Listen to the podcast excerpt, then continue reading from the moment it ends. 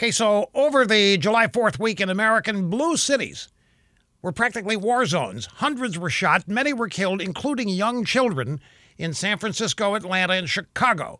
In New York City, over 40 people were shot, eight were killed. On Monday, the idiot Mayor de Blasio held a presser to explain it all away. He blamed the violence on the virus. With a straight face, the mayor said that people have been cooped up for months. The economy isn't firing on all cylinders. So, with the July heat, they got out of the house and they just started shooting people. New York City Police Commissioner Dermot Shea has a different view. He blamed the crime wave on the criminals released from Rikers Island. Kind of makes sense to me.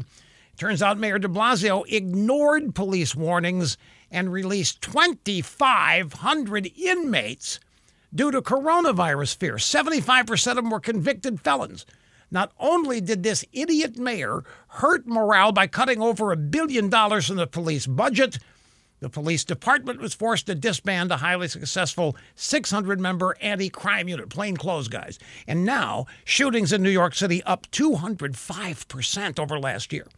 When it comes to deadly viruses, it's the liberal virus far more deadly than the coronavirus will ever be. And if you don't believe that, go ahead, spend a weekend in any blue city you pick. Just make sure you grab a gun before you go.